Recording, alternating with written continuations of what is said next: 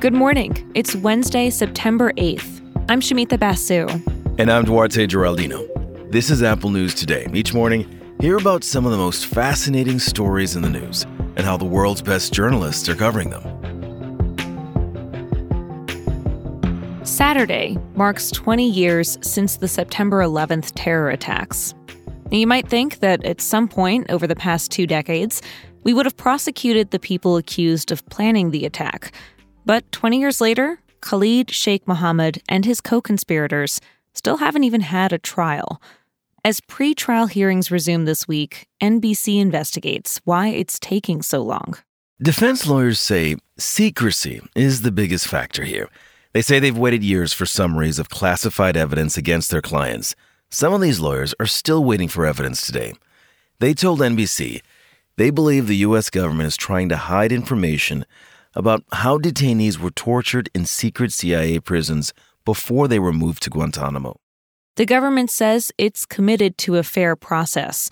Prosecutors blame the defense for slowing things down with multiple legal challenges. And there are other reasons for delays high turnover of judges and lawyers, the challenges of traveling to Guantanamo, and of course, the pandemic. Still, the pace of these proceedings is unusually slow. One journalist who followed the case says if Mohammed had been tried in a normal court, this could have been over a decade ago. At this rate, legal experts see this dragging out several more years. One law professor, she says, it's possible there may never be a trial.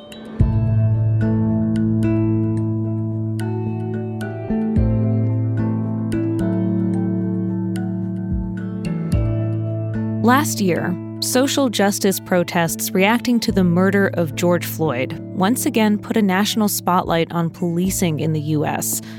With more evidence showing a disproportionate use of force used by police against black people, public confidence in the police fell to a record low. Leaders in law enforcement and in city halls across the country said police were demoralized and quitting in waves. Wei Hua Li is a data reporter with the Marshall Project. She says Despite this widely popular narrative of officers leaving the force, the numbers tell a very different story. What we found from the Federal Bureau of Labor Statistics is locally police departments nationwide actually lost less than 1% of employment last year, which is a much smaller drop than almost every other industry in the country. Li talked to law enforcement experts to get a sense of what's happening behind those numbers. What factors tend to keep cops in their jobs? Being a police officer really is a stable job and it's a good paying job with a pretty good pension. That's because in many major cities, police unions have a lot of power. So when they're negotiating contracts for their employees, and they were able to create obstacles for cities to fire police officers and why it's difficult in a lot of places to fire or suspend police officers even if they have done something egregiously wrong. One researcher told Li, after George Floyd's murder, there was an opportunity for cities to reimagine policing and try new violence prevention programs. But many local governments stuck to their usual moves, like hiring more cops and at the federal level, the Biden administration recently announced cities can use COVID relief funds to hire more officers.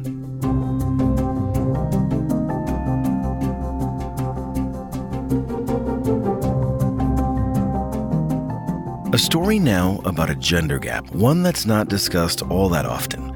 College enrollment numbers show men falling further and further behind women. The Wall Street Journal reports on how this gap is now at record levels if the trend continues, women earning degrees will soon outnumber men two to one. This gender disparity cuts across race, geography, and economic background. And the gap has been growing for decades. As the journal explains, colleges don't talk about this much in public. The current focus at most schools is on creating more opportunities for historically underrepresented students. It wasn't that long ago that women were systematically excluded from higher ed.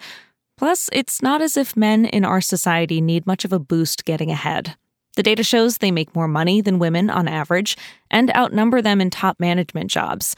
So it's not exactly popular for colleges to say they want to spend money addressing this gender gap. The journal speaks to schools to find out what may be widening this gender gap. There's not one single reason. One university official said high school girls tend to be better at managing applications, such as making sure transcripts get in on time. Another said young men may feel pressure to quit school and work to support their parents and siblings. Many of the young men who opted out tell the journal they don't see enough payoff in going to college. They prefer to start making money right out of high school. The journal explains even though it's controversial to talk about, some college administrators worry about men falling behind. So they're quietly working on restoring the gender balance. Some now extend offers to a higher percentage of male applicants. One former admissions manager calls it a thumb on the scale for boys, the dirty little secret of higher ed.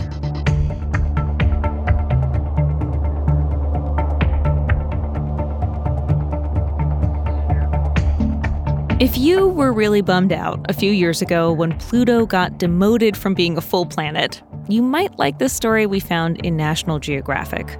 It looks at new research that may help scientists find a whole new planet right here in our solar system. Whether a so called Planet 9 exists is a hot debate topic for astronomers. Proving it, however, is not as straightforward as you might think. You're going to want to think about Planet 9 as having a kind of invisibility cloak. If it's there, it's hard to see because of the bright strip of stars that make up the Milky Way. One possible way to prove that Planet 9 is really there is by looking at the objects around it and how they move. Believers say they're moving under the influence of a planet. Skeptics think that's a misinterpretation of what's happening in space. This new research offers what astronomers call a treasure map, a path to figuring out whether Planet 9 is really there. And it says the answer may be closer and easier to find than originally thought. As one researcher puts it, now we really know where to look and where not to look. You can find all these stories and more in the Apple News app. And while you're in the app, keep listening to hear narrated articles from our News Plus partners. We'll talk with you again tomorrow.